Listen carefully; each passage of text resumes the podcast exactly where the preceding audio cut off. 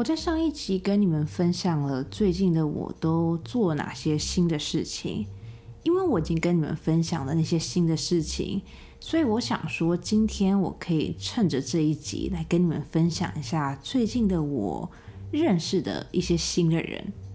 虽然说有些人很无聊，但是有些人真的是有趣到一个不行。就是因为这些人真的太有趣了，然后我又很担心以后我会把这些人给忘记，所以我就想说，可以趁着今天这一集来跟你们分享一下最近我遇到的这些神奇的人，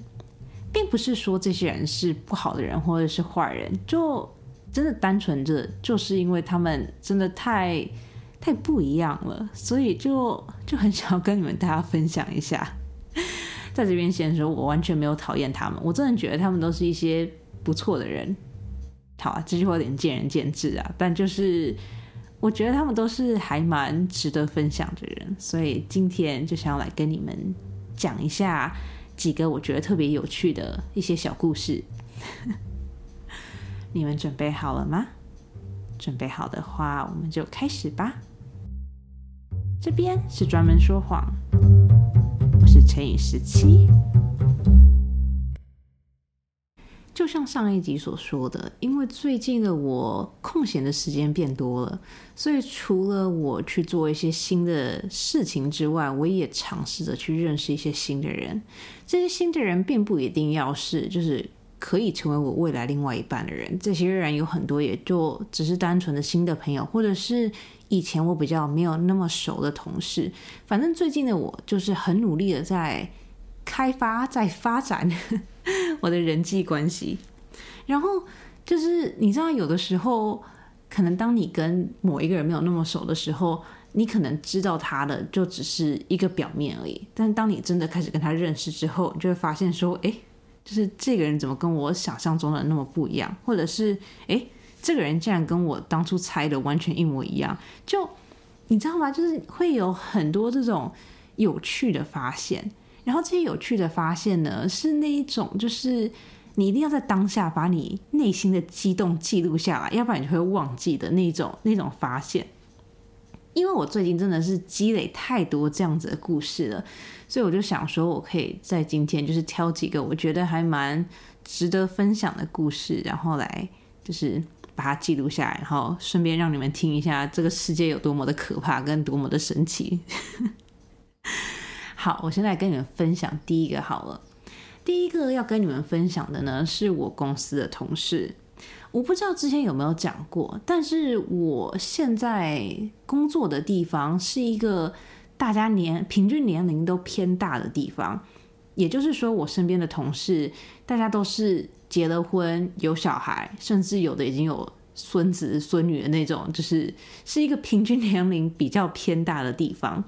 并不是说我们公司全部都是一些比较年纪比较大的长辈，而是说就是可能因为工作的关系吧，就是我会接触到的同事跟我会合作到的对象，大家几乎都是这个年纪的人。所以当初就是当我去年分手的时候，我就从来没有想过我会跟我身边的同事就是有任何的发展啊，或是我会跟我身边的同事分享我现在在经历的一些事情，就是。可能对于他们来讲，他们可能会觉得啊，你知道，就是小朋友，就是你知道，人生总是会经历过几次分手的。就是对于他们那些，就是已经你知道结了婚、有了小孩，然后买了房子，然后每天要背着房贷，然后要跟丈母娘去吃饭，就是我们，就是我们大家在经历的人生阶段不太一样。所以当初就是当我去年分手的时候，我其实并没有。跟我身边的同事讲这件事情，我就只是很单纯的就是去上班，然后下班，然后可能他们有意识到我那阵子心情比较没有那么的好，但是他们也可能想说啊，你知道吗？就是到人生总是有些起起伏伏的。那如果乘以十七没有特别说的话，那其实他们也不太好问。所以呢，就是从去年到。今年二月，就其实，在我们这一组，就在我工作的这个部门里面，是没有任何人知道我已经没有跟我前男友在一起这件事情。今年二月底的时候吧，就是我忘记是明确是什么时候，但我就记得是一个礼拜五的下午，在一个礼拜五的下午，因为通常礼拜五的下午大家都是比较放松的，就是大家也没有在认真工作的，所以通常在这个时候，一般人 一般人是不会收到同事的讯息的。如果有收到的话，就只有两件事情。第一件事情就是他可能有一个很急迫的要求，然后希望你去帮他找一些东西，或者是。希望你去帮他做一些事情。第二个可能性就是那个人要离职了，然后他要在礼拜五的时候跟你讲说：“哦，你知道，就是可能今天是我的最后一天啊，然后很高兴认识你啊，就你知道诸如此类的。反正就是通常在礼拜五下午收到的讯息，一般都不是好消息。就不管今天传这个讯息的人是谁，通常礼拜五下午收到的讯息都不是好消息。就你知道这件事情真的是。我跟你讲，这件这一件事情，不管你到哪一间公司，不管你是在做什么工作，这个这真的是永远的真理，真的真的真的是 好。我们回到重点，好，反正呢，就是在某一个礼拜五的下午，我就突然收到了我一个同我同部门同事传来的讯息。我这个同事呢，他比我早大概半年进公司吧，然后。就我跟他，因为我们两个的年龄比较相近，就是跟 跟同部门的其他人比起来，我们两个人的年龄算是比较相近的。他就大我五岁而已，然后就虽然说大五岁，在对于某些人来讲好像是一个很大的年龄差，但在我这个部门，就是大五岁已经算是已经算是年龄很靠近了。好，反正我就收到我这个同事的那个讯息，然后我同事他一开头就讲说：“哦，陈十七，就是我有些事情要跟你讲，就你可能有发现最近我就是好像上班没有那么的认真啊，或者是有点心不在焉啊，就其实是有原因的。就他他的第一段讯息就打了就打了这一段话，然后当我读完第一段讯息的时候，我整个就是非常非常的恐慌，因为通常这就是。通常这一句，这应该讲说，通常这一段结束之后，下一段就是要说，我找到新的工作，我准备要离开这间公司了。你知道吗？就是当我看到第一段的时候，我整个人真的是非常非常的害怕。我想说，哥，你不能走啊！你要是现在走的话，你的工作就会轮到我身上啊，不可以啊！那我就是我在内心就是你知道，深刻的大喊了大概三分钟。然后呢，就他把第一段讯息打完了嘛，然后他就又传了第二段讯息。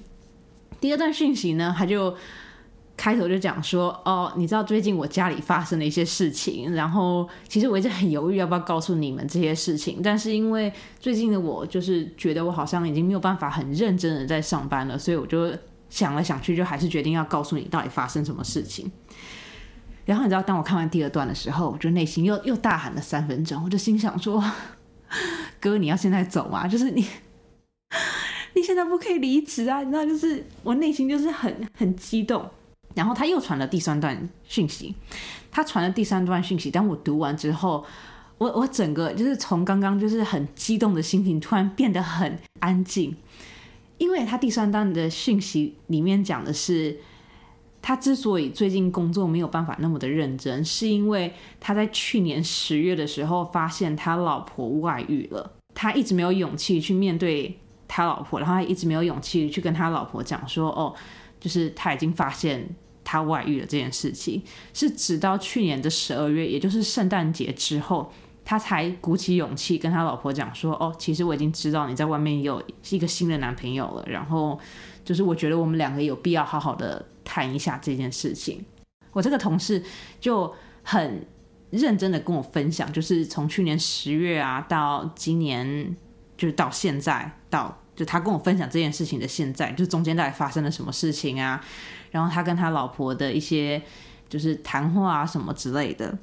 然后好，我简单来跟你们分享一下，就是他经历了哪些事情好了。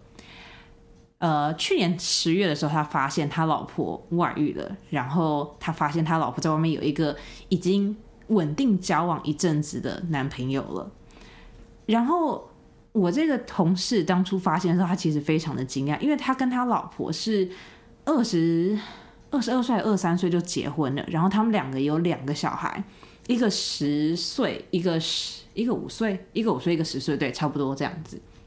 然后他们两个去年才刚一起买房子，去年才刚买新车，就是二零二二年对于他们家来讲是一个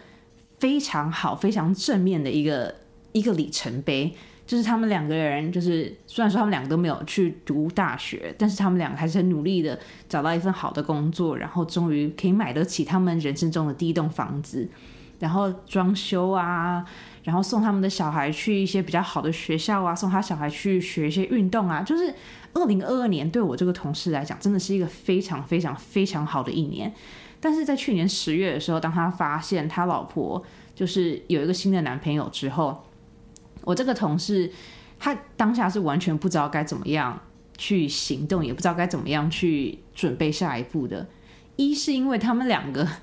买房子还没有买一年，他们的三十年房贷要怎么办？然后他们还有车贷，然后他们两个好不容易把他们的小孩送到私立学校了，然后他们小孩就是现在又去游泳啊，又去踢足球啊，反正就是有很多金钱上面的压力。所以我这同事一开始其实在思考，他要不要就是假装什么都没有看到，然后继续维持着就是这种表面上嗯很和谐的家庭关系这样子。但是后来他就是想了很久，他就觉得他真的没有办法做到，他就跟我讲说，因为。嗯，十月、十一月、十二月是美国的那种，就是充满着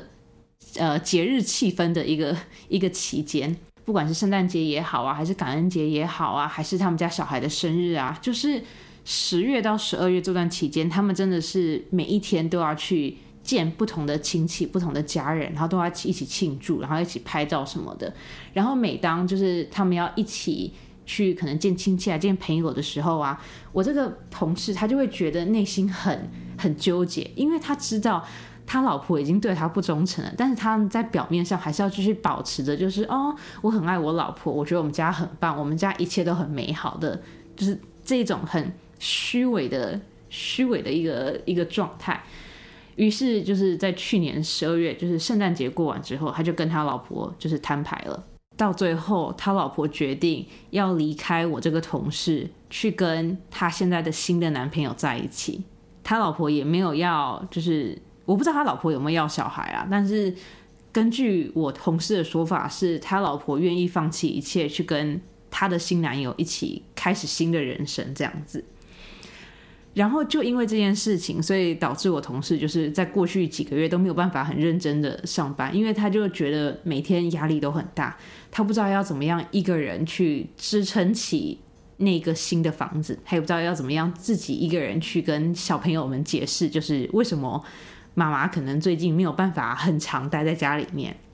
反正我同事就是这样子跟我讲，就是哦，他过去这几个月就是发生这些事情，所以他可能在工作上面就没有办法那么认真的去就是专注这样子。然后一开始就读完第三段，第三段非常的长，就读完第三段的时候，我就觉得就是哦，我天哪，我的同事最近一定很辛苦啊！我就觉得说我是不是应该要就是努力的支持他，应该要写一些很正面的话来鼓励他之类的。就虽然说我去年也经历过，然后就是分手啊，诸如此类的事情，但是比起分手、离婚，然后有小孩，然后还要跟小孩解释，然后还要想办法养房贷啊、养车贷啊什么的，就跟我比起来，就是他那边才是更可怕的地狱。于是呢，我就开始很努力的想说，我应该要写一些叫正面的话，要来鼓励他。殊不知，当我在就是努力写一些正面的话，想说哦，我同事一定很难过，一定很伤心。我要讲一些就是让他觉得这个世界可能没有那么惨的话的时候，我同事传来了第四段，第四段也是非常非常的长。然后我就心想说，嗯，就是他刚在第三段应该该交代都已经交代完了，怎么还会有第四段呢？于是我就停下，就是我开始写正面的话的时候，我就去读了。呃，我同事传来的第四段讯息，你知道他在第四段讯息里面写了什么吗？他在第四段讯息里面跟我讲说，哦，然后我想要跟你讲一下，就是我最近有开始在约会，然后有开始在就是跟其他女生一起出去这样子。然后我那同事就讲说，然后我现在在就是交往的那个女生，你其实也认识。然后当我看到那一句话的时候，我就心想说，嗯。等一下，这一切也发生的太快了吧？你不是十二月才跟你老婆摊牌吗？现在不是才二月底吗？不是才过了两个月吗？你怎么会马上就有可以约会的对象了呢？就是发生了什么事情？那就是。我觉得我那那那个下午的情绪起伏非常的大，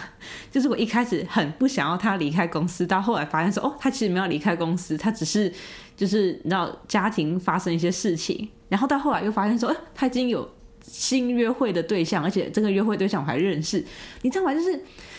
我我那天下午的那个情绪起伏真的非常的大，然后呢，我就。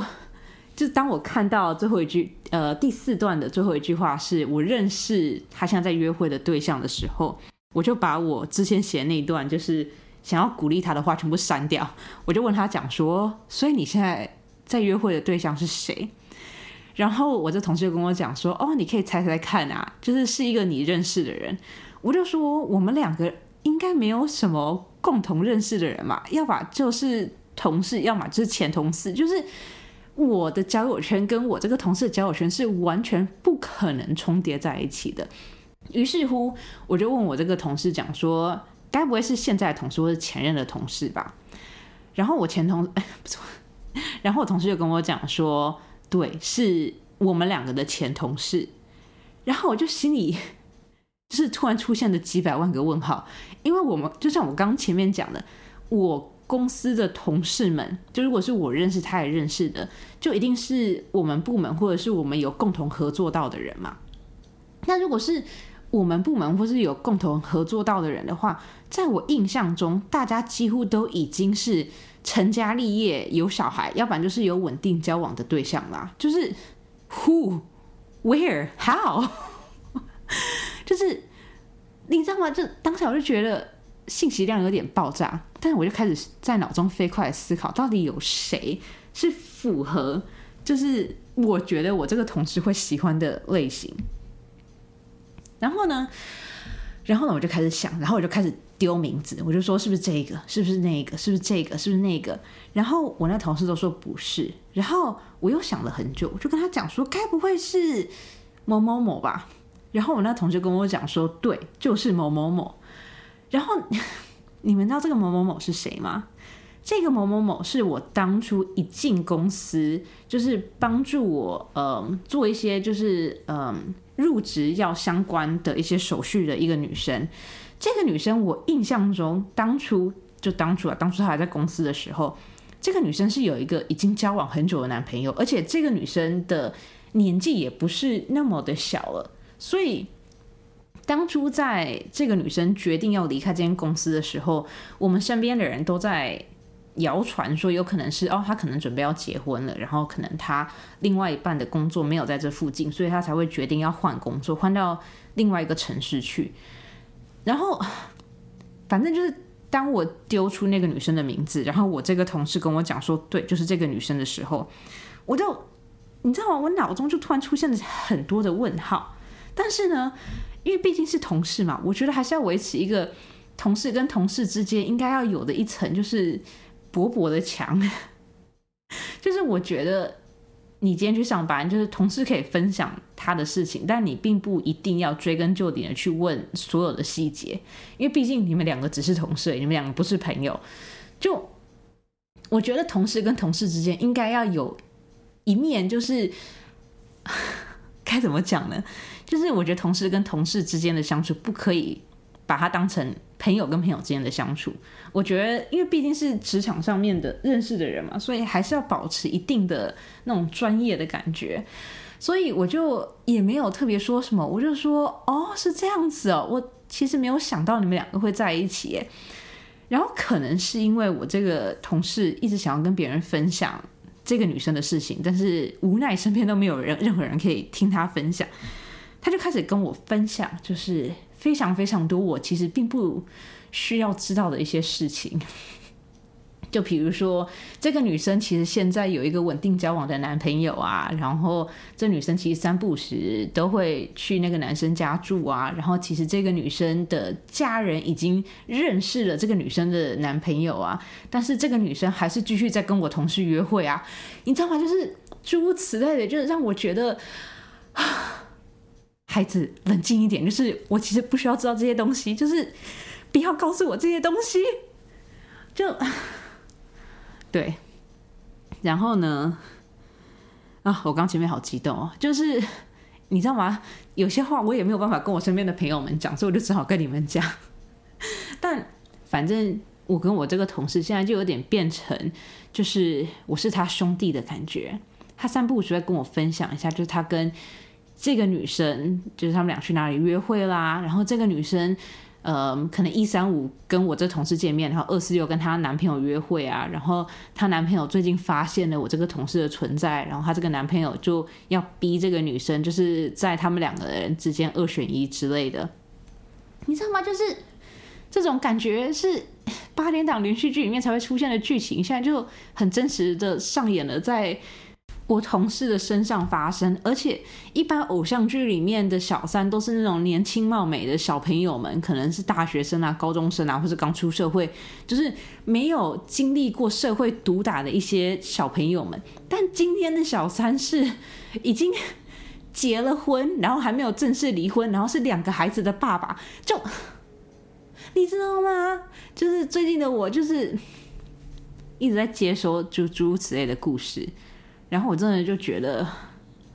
啊，有点心累，所以就想说，趁我现在还很情绪很激动，就是我还身临其境的时候，想要先把这个故事跟你们分享一下。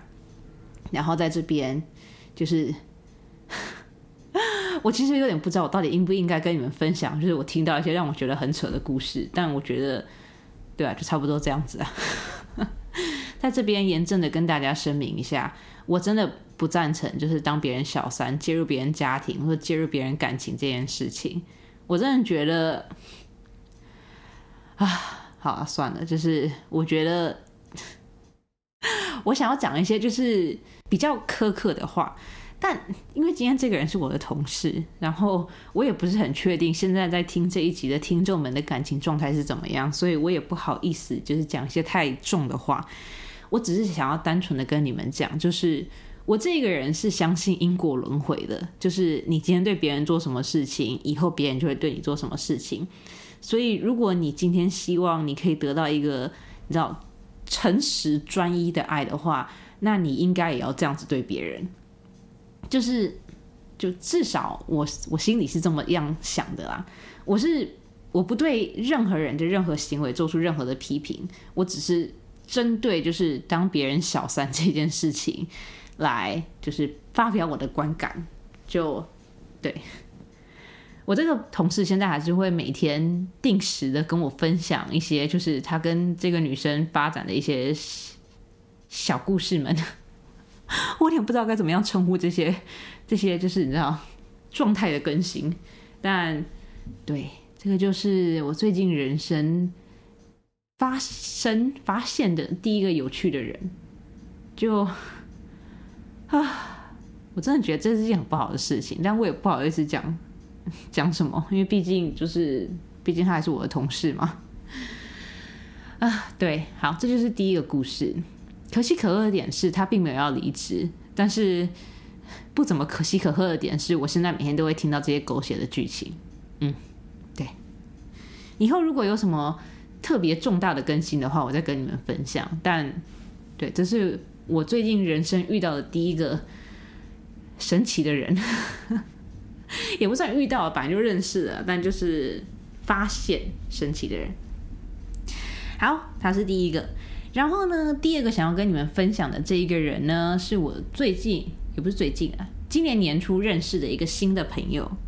这个新的朋友呢，我们在这边给他一个代号好了，因为我不知道这个人以后还会不会出现。我们在这边先简称他为飞机。之所以会叫他飞机，是因为他以前在学校的时候读的就是相关的科系，就是关于飞机啊、航空、太空之类的科系。然后他现在做的工作也是跟这一方面有相关的，所以就是按照他的职业给他一个代号。好没有创意的取名方法，但对我跟飞机呢是在交友软体上面认识的。我知道有很多人对于交友软体可能都会有一些呃偏见啊，或是有一些不太好的就是不太好的观感之类的。但是我之前也有提到，因为我身边的朋友们，要么就是结婚了，要么就是订婚了，要么就是稳定交往的状态。就是其实当你变成单身之后，你真的三不五时会需要一些，就是其他单身的朋友，就是陪你出去吃饭啊，一起出去玩啊之类的。就总不能每一次出去的时候，我都是那个电灯泡吧？就就有点不太不太好。然后就像我刚前面那个故事讲的，我同事也都是年纪比我大的，所以其实现在的我真的没有什么其他的方法去认识新的人，唯一。比较可靠，然后也比较就是我现在就能做到的，就是用交友软体。好，反正我跟飞机就是在交友软体上面认识的。一开始我之所以会跟飞机就是 match 到，是因为飞机的照片是他跟我一个非常非常非常喜欢的 F1 的那个赛车选手的合照。就当初当我看到那张合照的时候，我就心里就是你知道整个。震惊，因为要跟车手合照，而且还是在就是比赛的赛道上面，就是比赛赛道旁边的那个车库那边合照，是一件非常非常困难的事情。你要么就是有钱，要么就是你有认识的人，要不然一般人其实根本没有机会进去到赛车场上，就是赛道那一边。所以当初当我看到飞机跟那个我喜欢的车手的合照的时候，我就很想要知道这个人到底是怎么样。跟我喜欢的那个车手合照的，就是我想要知道。然后如果可以的话，我也想要跟那个车手合照。就是你知道，我就是保持着一个迷妹的心态去右滑飞机的。然后当我右滑之后，我就发现说，哦，原来飞机原本也已经右滑我了。所以我们两个就很自然而然的就 match 在一起了。然后一开始当我 match 的时候，我就很直截了当的开门见山的问飞机，就是你是怎么样跟这个车手合照的？就是我很想要知道，我不管其他的事情，我也不管说你什么工作，我不管你几岁，我不管你去什么学校，不管你兴趣什么，I don't care. All I care is 你是怎么样跟这个 F1 车手合照的。就是我只想知道这件事情而已。然后我就问了飞机这个问题，然后飞机就跟我讲说，哦，其实是。他就是有认识的人，然后那个认识的人就带他进去那个 F1 的比赛里面，然后他其实每年都可以去好几场这种比赛这样子。然后一开始当我听到这个消息的时候，我整个人是激动的。你们知道这是什么感觉吗？这个就很像是如果今天你是五月天的粉丝，然后你真的很想要去五月天演唱会的后台跟五月天合照，跟五月天一起吃下午茶，就是你很想要知道那是什么样的感觉，然后。你今天在滑交友软体的时候，你就看到你就是交友软体上面的这个人的照片，是他跟五月天的合照，而且他脖子上还挂着一个就是什么 VIP 之类的那种牌卡之类的。你如果你今天是五月天的资深粉丝的话，你不会很想要知道这个人是怎么样拿到那个 VIP，他是怎么样跟五月天在一起在一起合照的吗？你应该很想知道吧？我就是这种感觉。我就想要知道到底是他到底是怎么样认识这个人的，然后他以后可不可以带我一起去看比赛？真的从头到尾就是私信，完全没有想要跟飞机当好朋友，就是我只想要知道飞机是怎么进去的而已。好，反正呢，我就开始跟飞机聊，就是关于 F1 赛车的事情，然后我就发现我们两个聊天的频率其实真的非常非常的对，就是不管我丢什么话题，他都可以接到，然后不管他。讲什么话，我也都可以很顺的回下去。就是我们两个人，就是刚 match，然后开始聊天之后，真的是几乎没有停过，就是每一个瞬间都在聊天。这个聊天并不是说什么哦，我觉得飞机长得很好看，或是哦，我觉得飞机可能会是一个很好的男朋友。我就只是单纯的觉得，就是哦，这个人跟我聊天的那个。来往很顺，然后就是感觉像是一个可以当好朋友，或者是可以以后可以观察一下，看是不是能够发展的那种状态。就这样子，我们聊了几天之后，我们俩就决定要在某一个礼拜四的晚上一起去吃饭。其实也没有说这是约会还是什么，我们两个就只是单纯的想说，哦，就是他那天刚好在我附近的城市，然后我那天晚上也没有约，那我们俩就一起出去吃饭，就只是这样子的感觉而已。然后呢，我们两个就约好了一间餐厅，然后我们俩就去吃饭了。一开始吃饭的时候，就所有的话题都很正常，就是开始彼此问说：“哦，你是做什么工作的啊？哦，你以前去哪个学校啊？哦，就是你是觉得讲中文比较顺，还是讲英文比较顺啊？哦，就是飞飞机是大陆人，所以我们才会聊说，就是讲中文比较好，还是讲英文比较好这个话题。然后呢，就是我们当我们在聊天聊得很就是很顺的时候，飞机突然问了我一个问题。飞机问我说：“我当初在滑。”就是交友软体的时候，我有没有仔细看他的那个自介那边的讯息？然后我就说，哦，我其实没有什么太注意，因为我的重点就只有在飞机跟那个 F1 赛车手的照片上而已。啊，我知道这是一件很不好的事情，但就是你知道，我觉得就是我的重点，我就只想要知道他是怎么样跟那个人合照的而已，我只想知道这件事情而已，其他东西我都不管。嗯，OK，好。然后呢，反正我就很直接跟飞机讲说，哦，我其实没有什么认真的在看，因为我的重点从头到尾就是你跟那个车手的车照而已。然后飞机就说，哦，那你大概不知道，就是我其实是就是某间航空公司的，就是算是高级会员吧，就是反正他就跟我讲说，他就是只要坐飞机就一定会坐那间航空公司，所以他就是在那边是一个很高级的会员之类的。然后就心想说：“哦，好，那又怎么样呢？我不 care 你到底是谁哪边的会员。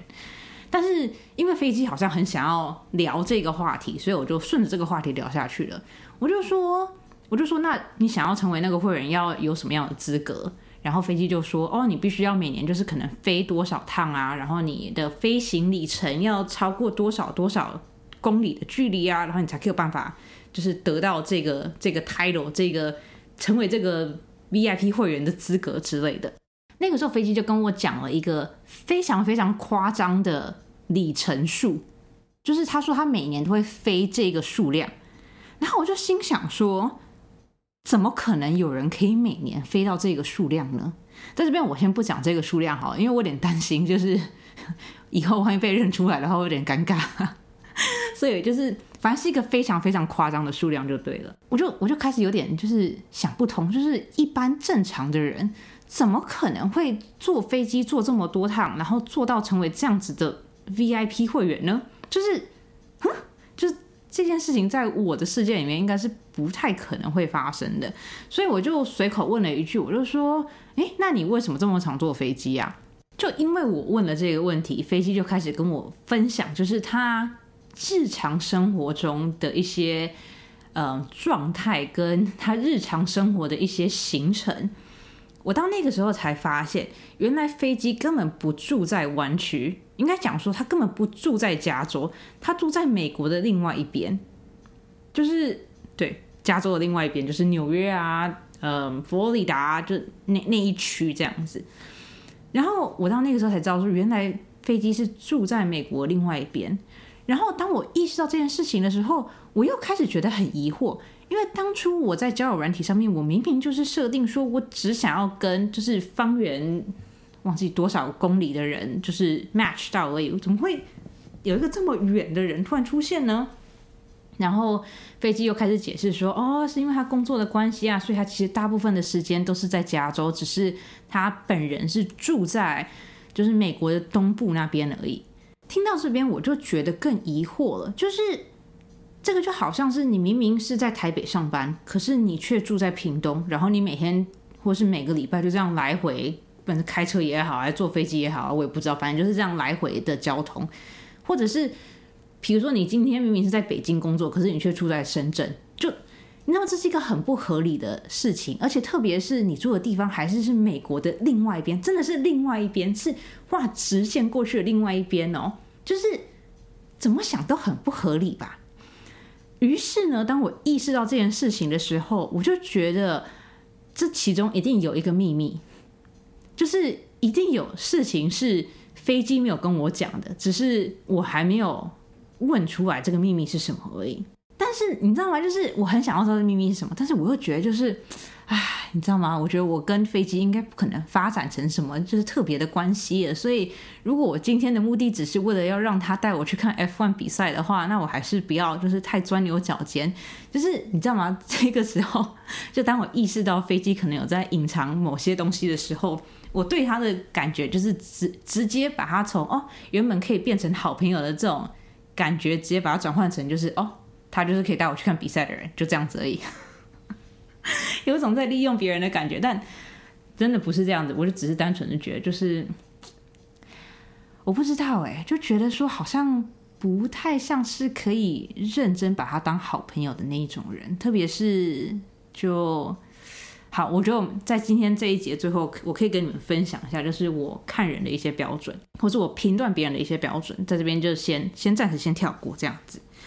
好，反正呢，就是当我意识到，就是哦，我跟飞机可能就只会变成就是普通朋友，或者是根本不会变成朋友之后，我就决定就是哦，那我就不要问太多好了。就如果他本人没有想要讲的话，那我也不去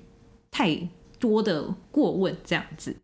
于是呢，我们就又把话题切回到原本就是让我们认识的那个话题，也就是关于 F1 比赛的这件事情。我就问飞机说：“哦，所以你到底是怎么样认识这个人的？你然后那个人到底为什么可以把你带进去，就是 F1 的比赛里面？”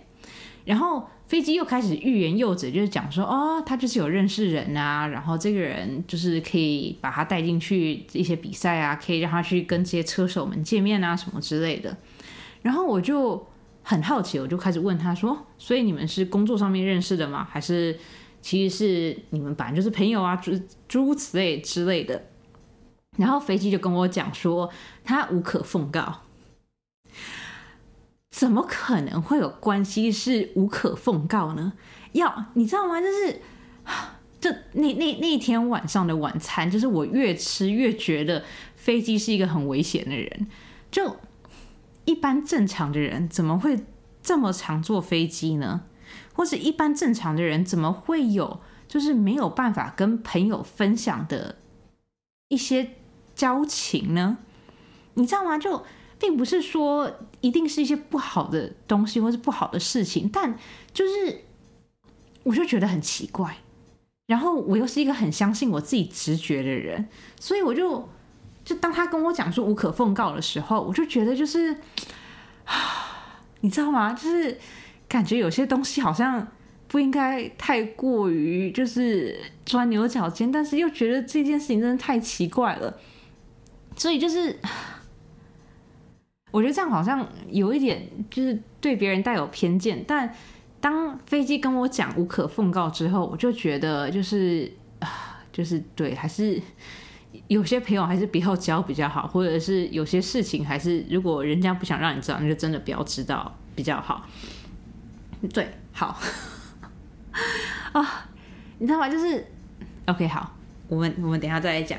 好，反正就这样子，我跟飞机就吃完了那个晚餐，然后我们两个就决定要就是在那个餐厅附近，就是呃怎么样散步聊天这样子。就虽然说我没有办法知道他到底是怎么样进去 F1 比赛的，我也没有办法知道他到底为什么每年这么常坐飞机。但撇除这两个奇怪的点之外，飞机还是一个非常非常好聊天的人，特别是我觉得在某方面来讲，我们两个人的背景就成长背景还蛮相像的，所以其实有蛮多共同的话题是可以去聊的，可以去探讨的。然后时间就来到了晚上九点，就是你知道我已经差不多要回家了，因为我明天早上还要开会，就是我现在的会越来越早了，真的是 人生真的好辛苦。OK，好，whatever。反正呢，我就跟飞机讲说，哦，我差不多要回家了。就是今天跟你出来吃饭很开心啊，然后你知道吗？就是 就这样子，我也没有想要跟他约下一次什么见面之类的，因为我觉得就是对我其实 对好，反正就是在这个时候，我就觉得就是这个人应该不会是我想要就是深交当朋友的类型，所以我就觉得就是哦，我们俩就好聚好散就好了。然后呢，就当我准备要走的时候，飞机就突然提出了一个让我真的是震惊我、震惊我三观的一个一个请求，就是我从来没有这么惊讶跟这么无语过。我准备要走了，然后飞机就问我说：“我是不是自己开车来嗯吃饭的？”我就说：“对啊，我当然自己开车啊，就是在加州你没有车怎么活呢？”然后飞机就问我说：“我可不可以载他回家？”我就心想说：“嗯，就是你没有开车来嘛？你没有开车，那你今天是怎么来的？”然后他就说他是搭 Uber 来的。我就说：“哦，那你家在哪里？”就是我在这边，我不想要先跟他讲说好，我可以载你回家，或者是拒绝嘛。我就是反正我就先问他说他们家在哪里。如果他们家只是离餐厅可能开车五分钟就到的地方的话，那我就觉得没有差。或者是如果我刚好回家有顺路的话，那顺便载他一程，我也觉得没差。然后我就跟他讲说，那你现在住在哪里？他就跟我讲说他住在旧金山。各位你们知道吗？我们那天约吃饭的餐厅离旧金山开车。不在不塞车的情况下，开车要四十分钟哦。然后从我家到旧金山，应该讲从旧金山回到我家，开车要一个小时哦。也就是说，如果今天我真的发疯了，就是真的愿意载飞机回旧金山，然后再从旧金山开回家的话，我总共要花一个小时四十分钟才有办法回家哦。然后这时候已经晚上九点了，然后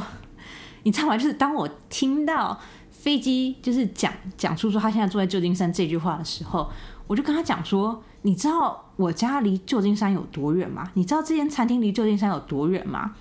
然后他竟然情绪勒索跟我讲说：“哦，我知道啊，因为我刚刚就是从旧金山到 Uber 来这边跟你一起吃饭的啊。”Oh my god！我听到这句话，我当下真的是无法，我就心想说。你知道吗？今天来吃饭又不是说是我逼你来吃的，是我们两个说要一起来吃饭的。而且今天餐厅又不是说是我我要求你来这边，是我们俩一起决定这间餐厅的。你还这样情绪勒索我，叫我要载你回家，因为你今天是从旧金山到乌布来这边吃饭的。哦，你知道吗？就是当他当他跟我讲了这句话的时候，我整个人就是气死了。我真的是完全无法，我从来没有遇到过今天。就算我们俩今天是已经认识五年，或是认识十年的朋友，我都并不觉得我身边会有人跟我提出这么过分的要求。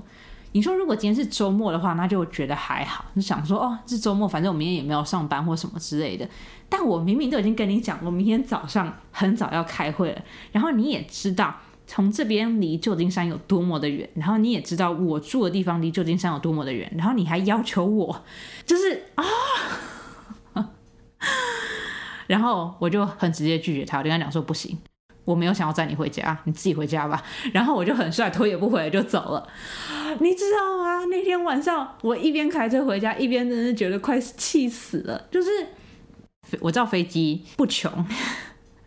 我不能讲他很有钱，因为我不知道他有。我不知道他的你知道经济状况是怎么样，但我知道他不穷。然后我也知道，从我们吃饭的地方到旧金山，其实你就算搭 Uber 也不会，虽然说好会有点贵啊，但是是你自己决定 OK 的你才过来的啊！气死我了。OK，好，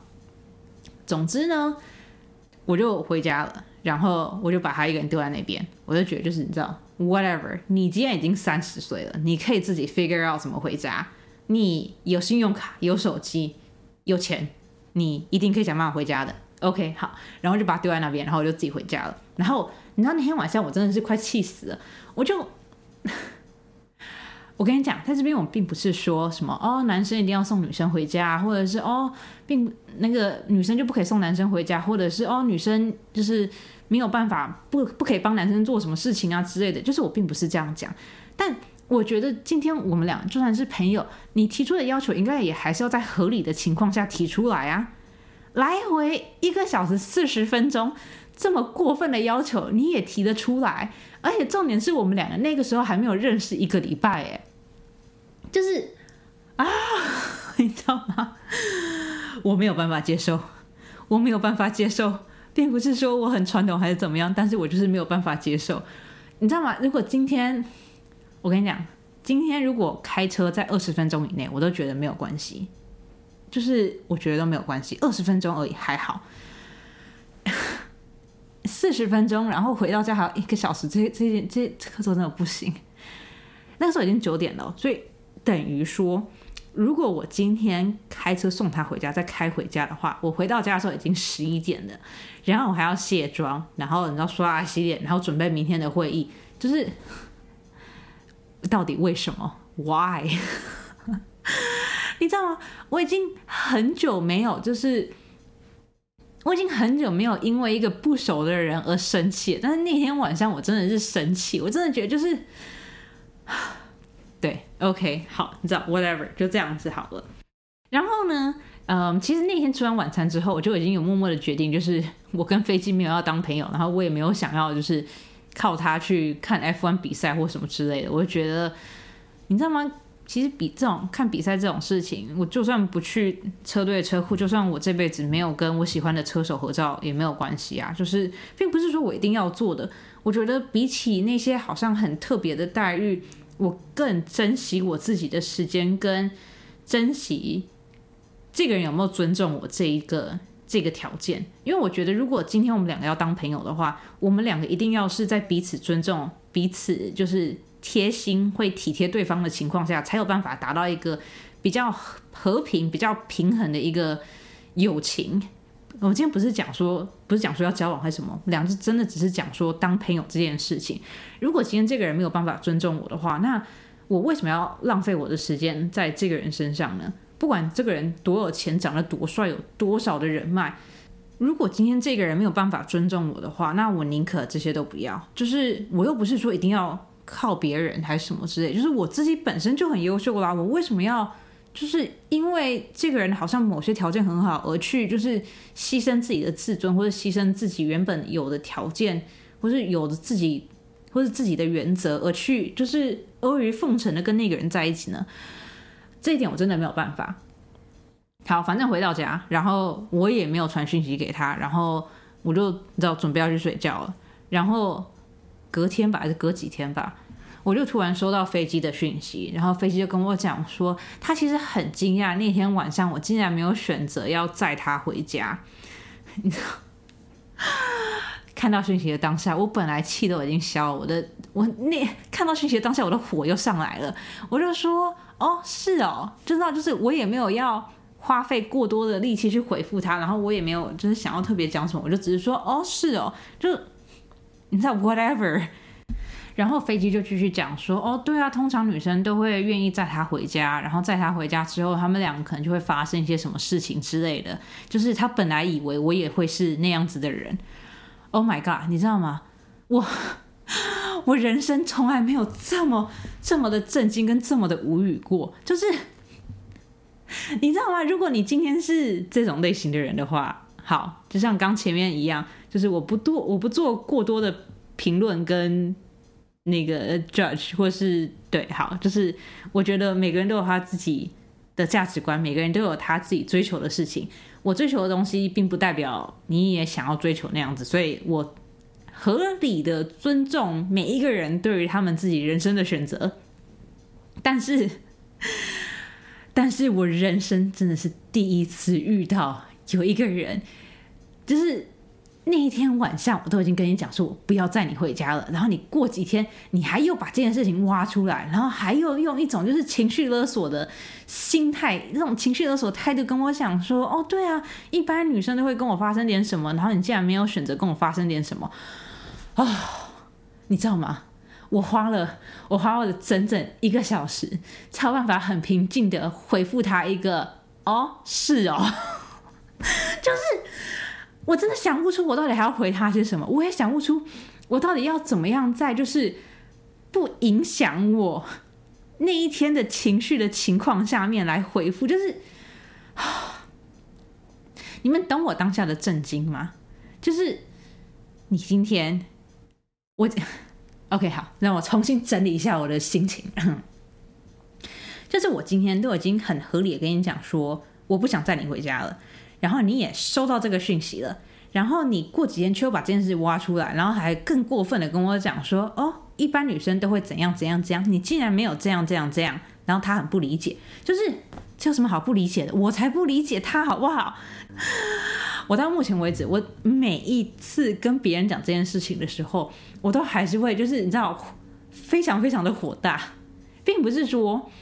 我是在对。某个人生气，或是某些事情生气，我就只是单纯的不敢相信，我竟然浪费了时间，我竟然浪费了我宝贵的时间在这样子的一个人身上，就是啊，I don't understand，就是因为这个人实在太神奇了，然后你知道吗？就是对，好，反正就 他是一个很神奇的存在，然后。他后来又讲了一些让我觉得就是 我没有办法接受的话，所以我就默默的把它删掉了。就我觉得我们两个人对于人生的一些看法不太一样，然后我觉得我们两个也没有必要就是勉强彼此去接受彼此的观点。就对，就是这样子。我就觉得，对，就是对，我们就彼此各自安好，彼此在各自的领域上面继续好好的发展，这样就好了。就对，啊，真的好奇怪哦，好麻烦哦，真的是一些奇怪的人。啊，OK，好，对，大概就是这样子。Oh my god，今天才讲两个人而已，就已经莫名其妙过这么的久了。其实我本来还想要跟你们分享另外一个人的，但我觉得另外一个人可以留到下一次再分享，要不然这集真的太长了。另外一个人也很也很精彩。应该算精彩吧，我觉得没有前面这两个这么精彩，但对那个人也是一个蛮蛮有趣的一个蛮有趣的一个人类的，对，就是就是这样子。OK，好，嗯，有趣的人就先分享到这一边好了。然后刚刚我有就是简短的提到，就是我想要跟你们分享一下，就是我在交朋友这件事情上面的一些原则跟。我觉得是如何的有用，跟如何的帮我过滤掉一些就是不值得的人，这样讲好吗？就对，好，反正至少这对于我来讲是一个，就是应该算是我的底线吧。我呢，并不是说是一个非常严格的人，我对于交朋友这件事情的看法是，我觉得我可以交很多朋友，然后。我在就是跟这些朋友相处的过程中，在慢慢的了解到，就是这个人适不适合我，或者是我跟他到底是不是适合当朋友的。那如果是的话，我们俩就可以继续呃认识啊，是继续当朋友啊。那如果我觉得我们两个不合适的话，就可能有些三观上啊，或者是价值观啊，或者是一些人品上面的一些差异的话，那我就会慢慢的跟这个人淡掉。就是我一直以来交朋友都是。采取这一种手段、这种模式的，虽然说之前我有朋友讲说，我这样子好像有点残忍，或是我这样好像有一点太过于果断了，但我就觉得，如果今天我已经很明确的知道这一个人对于某件事情的态度，或者是对于某些人格特质是我没有办法接受的话，那我就是为什么还要勉强我自己去？忽略掉那个我没有办法接受的点呢？我这边先简单的跟你们分享几个我没有办法接受的点好了。第一个就是我没有办法接受有些人会把他的朋友当做工具人，这一点我真的完全没有办法接受。就是打个比方好了，我在大学的时候有一个朋友，那个朋友是一个女生，是一个我觉得还蛮漂亮的女生，所以因为她就是长得还不错，所以她身边三不五时就会有很多男生会约她去吃饭啊，会想要就是。比如说约他一起出去啊之类的，然后我之所以会决定不想要再继续跟我这个朋友当朋友，是因为有一次我去他家，就是那天早上还是中午的时候吧，他就说他今天晚上嗯想要在家里煮菜，然后问我要不要去他们家吃，我就说好啊，反正我们家两个人家离得很近，那我就去你们家吃饭，这样我就晚上就不用煮了，所以我就去了他们家，然后那个时候我跟我。的这个女生朋友，我们俩就是在家里面就是聊天啊，然后就是在思考晚上要吃什么的时候，我那女生朋友就接到了一个电话，然后是一个男生打来的。那个男生就说：“哦，他已经在这个女生家楼下了，然后就是等这个女生好的时候，他们俩就可以一起出去吃饭这样子。”然后那个时候我就很惊讶，我就心想说：“哦，是不是我这个女生朋友忘记她有跟这个男生约了？”所以我就跟这个女生朋友讲说：“哦。”如果你今天已经跟这个男生约的话，那你就去跟那男生吃饭好了。反正我家很近，我就等一下直接回家就好了。结果我这个女生朋友这样跟我讲说：“哦，没有关系啊，反正就让他等啊，要不然就直接回家就好了。我们两个还是可以一起去吃饭，还是可以一起去逛超市啊。”然后听到这句话当下，我就太震惊了，我就心想说：“就是你怎么可以这么不把这个男生的时间当时间啊？就是这个男生今天准时的来你家楼下要载你去吃饭，然后你还这样子对他，就是。”你不觉得这是件很过分的事情吗？嗯，就是虽然说当下当下我有就跟那个女生讲说，就是我觉得这样不太好之类这种话，但是我我在内心是就是真的完全没有办法接受的，就是不把不尊重别人也就算了，还不把别人的时间当时间，不把别人付不把别人的付出当做是一个很很就是。好，反正这是第一个我没有办法接受，就是不尊重对方，然后把对方当工具人，这个我真的不行。然后第二个是我觉得就是人品三观有问题的，我也不行。我我觉得这应该是一件很正常的事情吧。就至少在去大学之前，我觉得就是如果一个人的人品或是一个人的三观不是很正常，或者不是很正确的话，那这个人就是。其实没有什么值得深交的必要，但是当我到了大学的时候，我才发现，其实有很多人会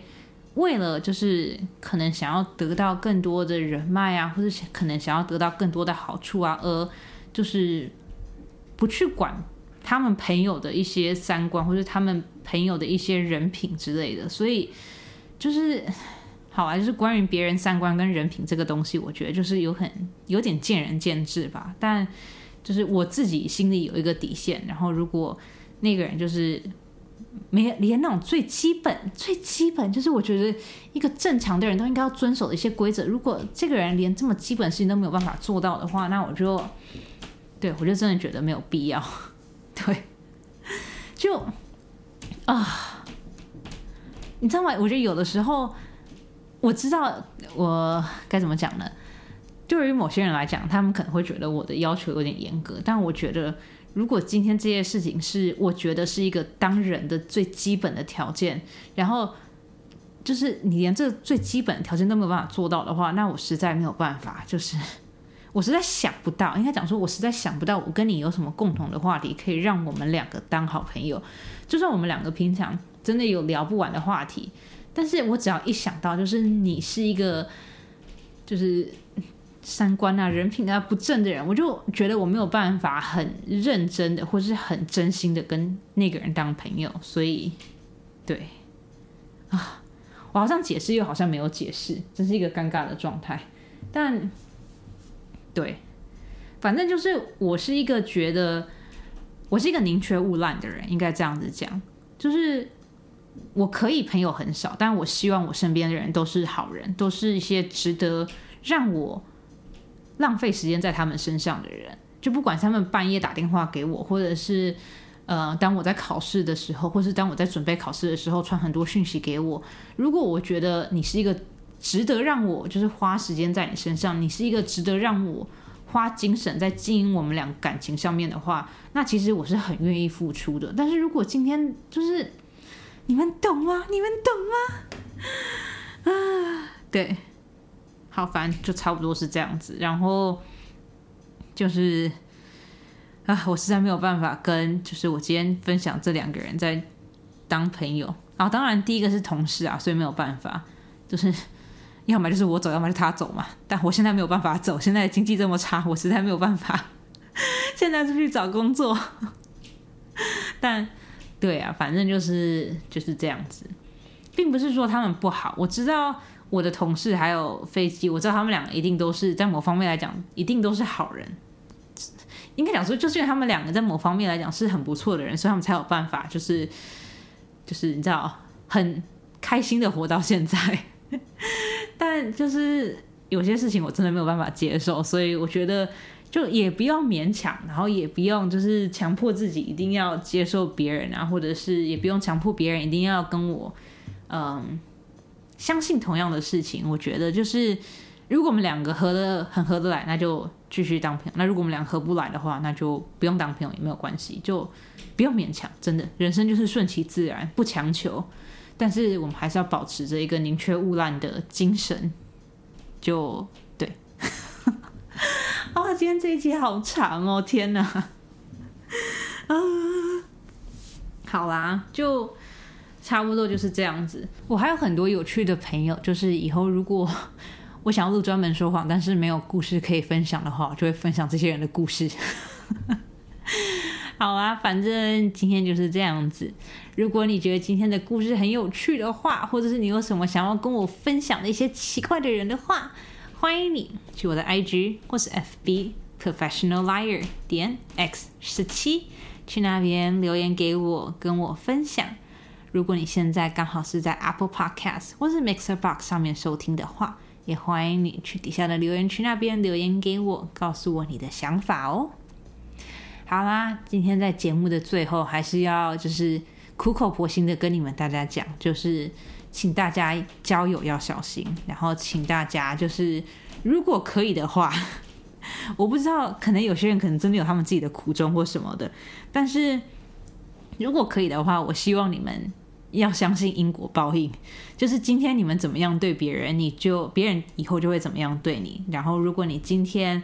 不是很喜欢某件事情的话。那我希望你也不要做，你也不要对别人做这些事情，就是己所不欲，勿施于人这种概念。就是应该讲说，我相信人人生是一个圆圈，就是你今天怎么样对别人，别人以后就会怎么样对你。然后就是种瓜得瓜，种果得果这种感觉。就我希望每一个人都可以至少遵守，就是人的基本的道德的底线。对，我觉得就就我就希望大家都可以当一个善良的人啊，就这样子吧。要不然就是你知道吗？你知道每次我想要讲这种就是比较有点严重的话，我都会很担心，就是万一万一别人可能人生在经历了某些事情，然后他逼不得已一定要做某些事情怎么办？我就会很担心诸如此类的事情，所以每次我都会。就是我想要讲这种话的时候，我就会想说，我是不是应该要小心谨慎的讲这种话，就不要就是很口无遮拦直接讲说，就是对我觉得当小三就是不好，或者是我跟你讲这种就是随便糟蹋别人真心的渣男，就是对 啊，人生好辛苦哦，交朋友好辛苦哦。好啦，反正今天就是这样子，希望我们大家都可以遇到。那一个真心对我们好、真心珍惜我们，然后真心愿意为我们付出的好朋友、好的另外一半跟好的缘分。好啊，今天这集真的太长了，天哪，真的是有够长。但希望你们觉得今天这集很有趣，然后就跟往常一样，就是希望你们大家都可以注意安全，然后希望你们大家都可以。呃，每天都有好心情，好啊，至少我今天是这样子啦。好啦，今天差不多就到这一边啦。这边是专门说谎，我是乘以十七，我们下次见喽，晚安。